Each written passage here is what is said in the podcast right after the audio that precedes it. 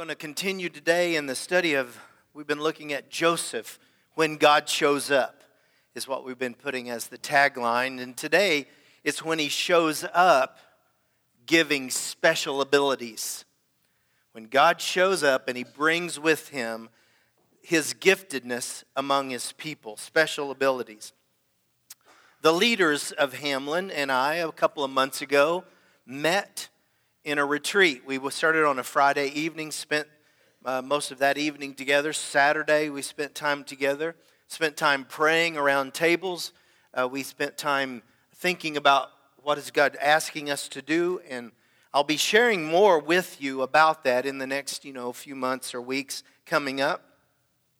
One thing that we saw coming out of that retreat is that we have functioning all the time within the life of this church, whether you see it or don't see it, 21 different leadership teams. Like a 21 leaders, and around those leaders, we're encouraging them to get a team of three or four or five people. And so when you start thinking about that number of people working together, that means we have over 200 places where people are working together to fulfill the commission God has placed upon Hamlin's heart to finish it. We're probably running about at 80% at where, at the, where the Lord wants us to be. And we're praying right now for the Lord to raise up laborers into the field and to fill, complete those spots. But in each team, for example, last Wednesday night, we met in here for a fantastic time together with some uh, great food, tables, and decorations, and a Thanksgiving time in the Hillcrest Choir. If you missed it, I'm sorry because it was so sweet, special night. But that was a team of people that met and planned and prayed and detailed and put that together for us. And we sometimes don't think about that. We just come in and it's all happened. Well, that's because people with different gifts, people with different talents, abilities, and skills come together to pull off things like that for us all the time. And so I'm just grateful for that. And each one of those teams takes special people with special gifts and special talents. Because if I were cooking for that event, it would have been peanut butter sandwiches and Lay's potato chips in the yellow bag. They have to be in the yellow bag, or the rest. Yes, yes, sister, I hear that. Because once you open that, it's all over. Turn with me, if you will, to Genesis 40.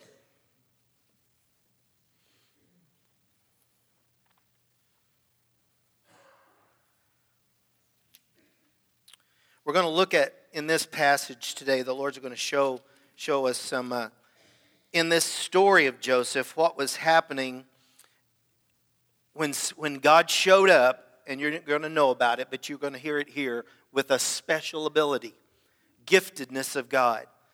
Ultimately, I want you to hear today that you are also one of those that God gifts with special endowments from heaven, special supernatural abilities.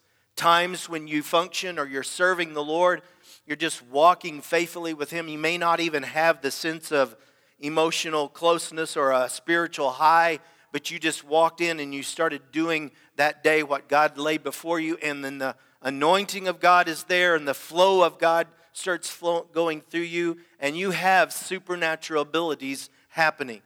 That is the norm, if you'll hear me. That is the norm for the follower of Jesus Christ. It's not the abnormal thing for God to come and through the power of His Spirit flow through you to change people's lives. That's normal. Why? Because the Spirit of God lives in you. And with the Spirit of God comes the gifting of God. That means the power of not this earthly kingdom, but there is a kingdom power, God's kingdom, that He wants to use just us, men and women of frailty and flesh. And in the midst of us attempting to lay our life down to serve Him, then the Spirit of God flows through us. We don't all have to, to be the, the best or the tallest or the richest or the whatever. It's just we serve Him and this power flows through us. If you'll look at Genesis 40, it starts out this way. And it says these words after these things. Okay, what's it talking about?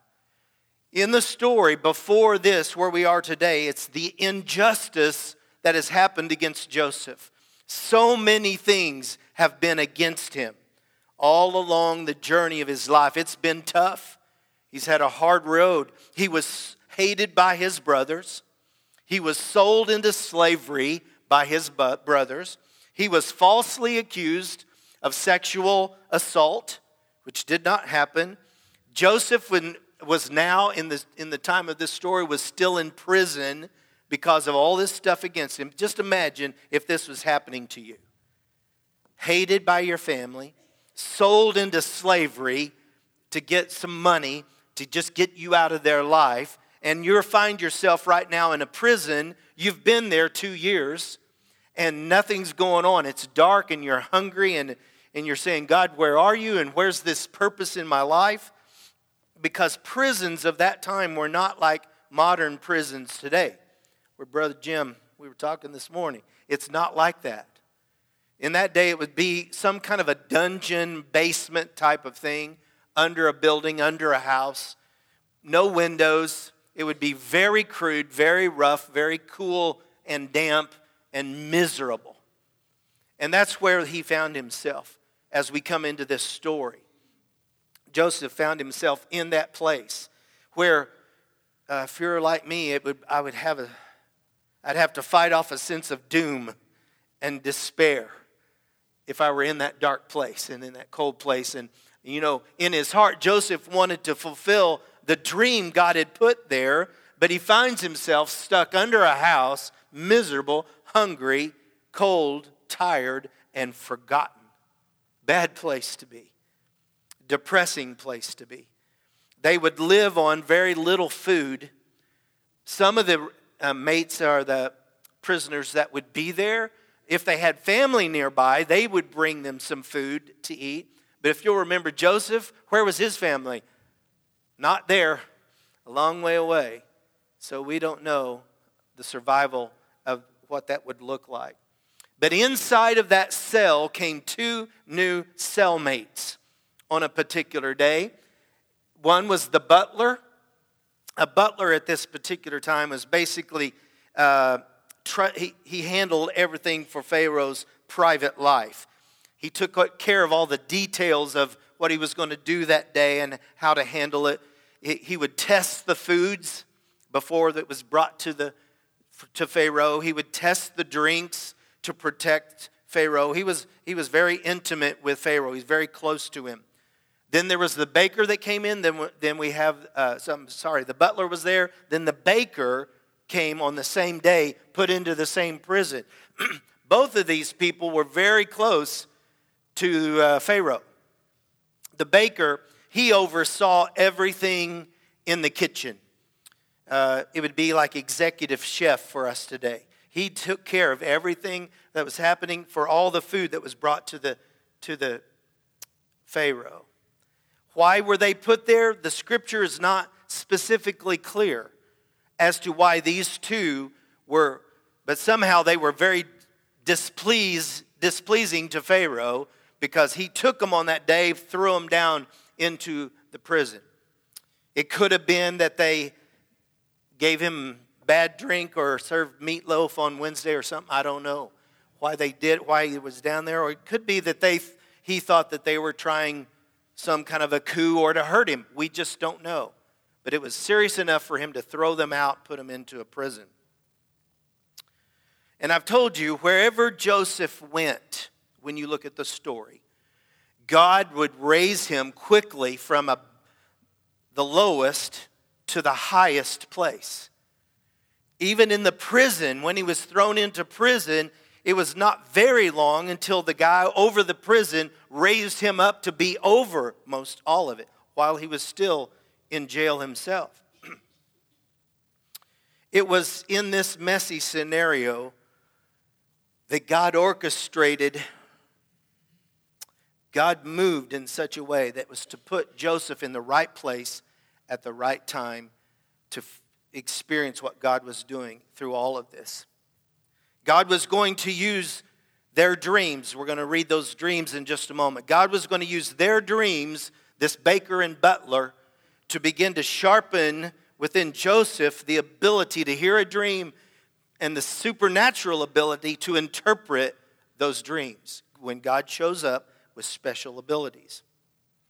I'd like to say, don't overlook the small twists and turns of your life. Don't overlook when you get hindered from this thing that you thought you were going to do. Don't overlook that because if you're being hindered from that, that's God's hand. So pay attention. Don't, don't fight against it. Don't push against when God is moving you. Because I, here's what I believe, and you're going to see through this Joseph story your life is in the master's hand, your life is in the master designer's plan. Even if you're under the house, nobody knows you're there, and you've been hidden for two years, and you're hungry and cold, you need to know the master planner of your life will move in, move out, shape, move to get you where he wants you to be. I believe that completely. He is sovereign. He is amazing that way. Awesome. David wrote in the Psalms, The steps of a good man are ordered by the Lord, and he delights in his way. After Vicki and I left here in 79 or 80, we went to Mount Vernon First Baptist Church. We spent eight years there. Uh, I had a great time in that, in that great church. And in the midst of that time, God began to put in my heart strongly the the desire because when we started looking around at that church, that First Baptist church, the majority of the population of that church were probably 65 and above. Great church, strong church, but what we began to see, and I thought, well, that's weird. Where are the, the middle aged people? And where we had a whole lot of teenagers.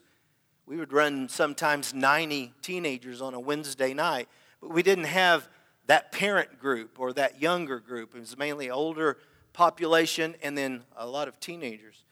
Started looking at that, started checking around the other churches in Mount Vernon. Same thing was happening. Nobody was reaching what that time would have been the baby boomers. They just weren't going, they weren't attending.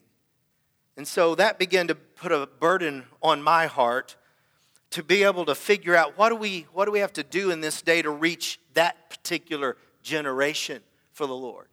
And honestly, as a church, we have to do that fairly regularly. What are we doing? How are we what do we do to get this next generation? Because our job, we're, we're relay runners, aren't we? We carry a baton for a season, but there better be somebody there to hand that baton to when we run to the end of our race. So we always have to be thinking about that. How do we adjust to get to the next generation? Do you know it's no different for missionaries that go into foreign countries, into different tribes? They have to figure out the language of the tribe, the plan of the tribe, the culture of the tribe, and then take the unchanging message of the gospel to and interpret it to that particular group of people. That's a missionary. But that's what we do as well as a church. Always figuring out how do we get the message to the next. We were there and started Covenant Church just this side of Mount Vernon. When you're heading for Mount Vernon, you'll see the church just on your right hand side. We felt like the Lord called us to start a church, and we started Covenant for the specific purpose of reaching that baby boomer population, that generation. The Lord blessed that. The Lord used that. We saw a whole bunch of people coming uh, into the church. A lot of people gave their hearts to the Lord there. And when we got, we, it was in the 14th year, I remember it. Can still remember the feel of it. 14th year, going everything's as normal and good. And then something turned off in me. A switch just turned off. I'm driven by vision. I love vision. I told you that the other day. If you have a business vision and I sit with you and hear your plan, I'm so excited about you, your plan because I can see your vision. But my vision shut off at Covenant after being there 14 years. I really didn't know what that meant at that time. But just tried to remain faithful to preach and to lead and to teach, but it's hard when you can't see what's coming down the road. You know what I'm saying? When you're called to have eyes to see and begin to try to lead a church, if you don't know where you're going, it's tough to lead a church there. So, eight months later, I was having lunch, happened to be having lunch at Buckingham's right across from Bass Pro, that barbecue place, and went in there. My sons, uh, some of my sons, I can't remember how many were there, three or four of them, three, probably three of them. We were having lunch in there, and when we were having lunch, right behind us, real close behind us, came Hosey Blue, Dr. Marshall. Uh, who was my boss over there? You're not going to help me, are you? Oh, Brent Davis. Brent Davis. If you know Brent, he's about that tall. Um, they all came and sat right behind me, and they started talking. I couldn't help but overhear as we were having lunch. They were talking about let's we'd like to partner. That would be Second Baptist and Ridgecrest. Let's partner and plant a church on the southwest growth edge of Springfield. And so they were talking about it. When I when I got up to leave, I spoke to Hosey and I said, Hosey, I'm in a place right now. This was in that wait period at Covenant. I said, I'm in a place right now. I'm not sure what the Lord's doing, but I'd be I'd love to talk to you about that. Shortly after that, we went to Ridgecrest on staff for a year with one, actually two jobs. Pretty good, pretty good deal. We only had two things to do. One was just to plan to start or to plant a church. So you start writing and developing your plans on toward the vision. And then the other thing I've never heard a pastor say before, Pastor Hosey said to me, I want you to get as many of the Ridgecrest people as you can get to go with you you know, preachers, we're normally trying to hang on to people, right? He said, Get all you can get, take them down there. I'll always remember that. We were down there uh, 16 years, and it was the last Sunday of February of 2016. I remember it. Uh, the devastating feel of that switch went off again. I actually went down into my office as soon as I got home and just sat there, almost sick to my stomach. And Vicki walked into the office and said, What are you doing down here? And I said, Well, I'm, I can't tell you, but that switch turned off again. Then I later found that Hamlin was praying very specifically at that season for a pastor. Then, through some other coincidence, uh, if you think it's that way, or the hand of God, uh, my daughter talked about Hamlin to me. She didn't even know Hamlin. And my son did a tour because he was with the Dream Center people, did a tour of the old building, called me while they were walking through the building and said, Dad, weren't you here at one point? I said, Yes. And so through that, I called Sharon Andrews. Sharon was our administrative secretary, and 40 years ago, she and Mike were on our youth leadership team here at Hamlin, long time back. And I just said, Sharon, I don't know what's going on, but I'd like to talk to somebody on your team. And that began a process that for us, we really felt clearly the Lord says, Yes, this is what I'm doing. And a matter of fact, it is almost two years ago exactly when we came to be a part of this great church. I'm telling you all that, and you're saying, What in the world? He's just rambling on. Um, I'm telling you all that to say is that God is orchestrating our life. And He's orchestrating your life. And sometimes that is awesome. And sometimes it's in the moments when He turned the switch off. And it may not be that way for you, but for me, when I don't have that vision, vision of God in me, I am miserable. I just hate it. I'm just, I'm, I'm in the prison under the house eating bread and water. That's what I feel like and just emotionally i'm not good i'm not gotten good at it in this age i probably won't get much better at it probably. But that switch turned off again.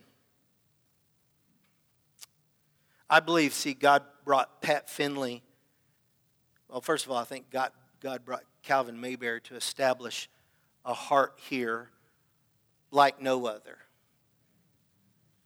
I don't know all the pastors in that line, but I know that they brought Pat here to get Hamlin ready to move.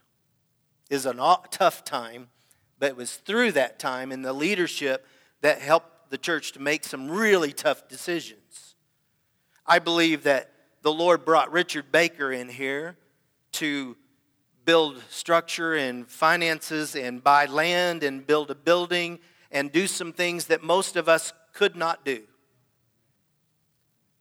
And then I really feel like the Lord brought Vicki and I here to help the church get back on its feet, to catch a vision that God's plan for this body is bigger than we realize. And I still believe that firmly in my heart that, that we've yet to see the full extent of God's plan for this body. But we're not behind, we're not desperate, I'm just telling you, we're in a place that God is using us and is going to be using us in greater and greater ways. To organize so that we can attempt to reach hundreds, potentially thousands of people before the Lord returns. He just gives us necessary gifts and talents to get things done. He put Joseph in a place to hear a particular dream from the leader of Egypt. Why? Remember the plan, the promise of God. Back to Abraham. Do you remember Abraham, the father of the, of the Israelites? All the way back there, God spoke to him through your seed is going to come the answer of all Scripture. Through your seed. He didn't say plural seeds, through your seed. From the genetic line and that's exactly why God did all of this orchestration to get Joseph into the place he could hear a Pharaoh's dream and tell him the answer to it. Why? To protect the seed, the line. Out of that line, out of the line of David, would become a, a Savior, a Messiah. We're getting ready to celebrate that at Christmas. But that's the whole design of this thing. If you can step back and look at it, it looks like the smallness of our life the mistakes and the twists and the turns, and we wonder, what is our purpose? And yet, God is in the midst of working His plan out. I don't know what that does to you, it gives me comfort. Without that, I feel like I'm a uh, sheet on the, out on the line, flipping and flopping around, blown by this and that. But to know that my God is so strong that even in the twists that I don't like, He's still shaping, moving, and changing to get us in the right place. I love that. I think I'm thankful for that. See, when God places us for his purpose, here, I'm getting ready to close, he also gives us the necessary gifting to accomplish it. Because a lot of people might say, you might hear of ministry needs like within the life of this church. And you would have a vision or a passion for it, but you might say in yourself, well, I'm, I'm not very special. I'm not really good. I'm not whatever I'm not. And you might be talking yourself out of something that God is shaping and putting you right there in front of you because you're called to make that happen. And you think, well, he's getting he's scraping the barrel bottom if it's me. He's trying to get to fix it. Well, the truth is we all kind of feel that way. Lord, if that's if you're going to use me, you're getting pretty low on the barrel. But you know what he says? No, I chose you, placed you, I'm going to use you. We just, I'm just saying there's a courage in there if you find it. God will give you what you need to accomplish what he's put in front of you to accomplish. All right, let's look at the dream. Genesis 40, verse 9. The chief butler told his dream to Joseph and said to him, Behold, in my dream, a vine was before me, and the vine, in the vine were three branches. It was as though it budded, its blossoms shot forth, and its clusters brought forth ripe grapes. Then Pharaoh's cup was in my hand. I took the grapes, pressed them into Pharaoh's cup, and I placed the cup in his hands. Okay? How do you interpret that? But it's Joseph began to tell him, This is what your dream meant. This special ability was given to Joseph he says three branches are three days. Now, within three days, Pharaoh is going to lift up your head and um, and restore you back to your place. And you will put Pharaoh's cup in his hand according to the former manner when you were his butler. Through a dream about grapes in a cup, Joseph said, Okay, in three days, get ready. God's going to raise you and you're going to go back to your spot. Okay? That's a good, you want to hear those kinds of interpretations. So we get to the next dream in verse 16 of 40. When the chief baker, watch this, he saw that the interpretation was good. he said to Joseph, I also was in my dream, and there were three white baskets on my head stacked up. In the uppermost basket were all kinds of baked goods for Pharaoh, and the birds ate them out of the basket on my head. Okay, he's going to hope that three days I'm back. But he, that's not a, this was not a good interpretation, but it was a true one. He says, This is the interpretation of that dream. Three baskets or three days. Within three days, Pharaoh will lift off your head from you and hang you on a tree, and the birds will eat your flesh from you. Not a, not a dream you want interpreted. Yet it was true both times.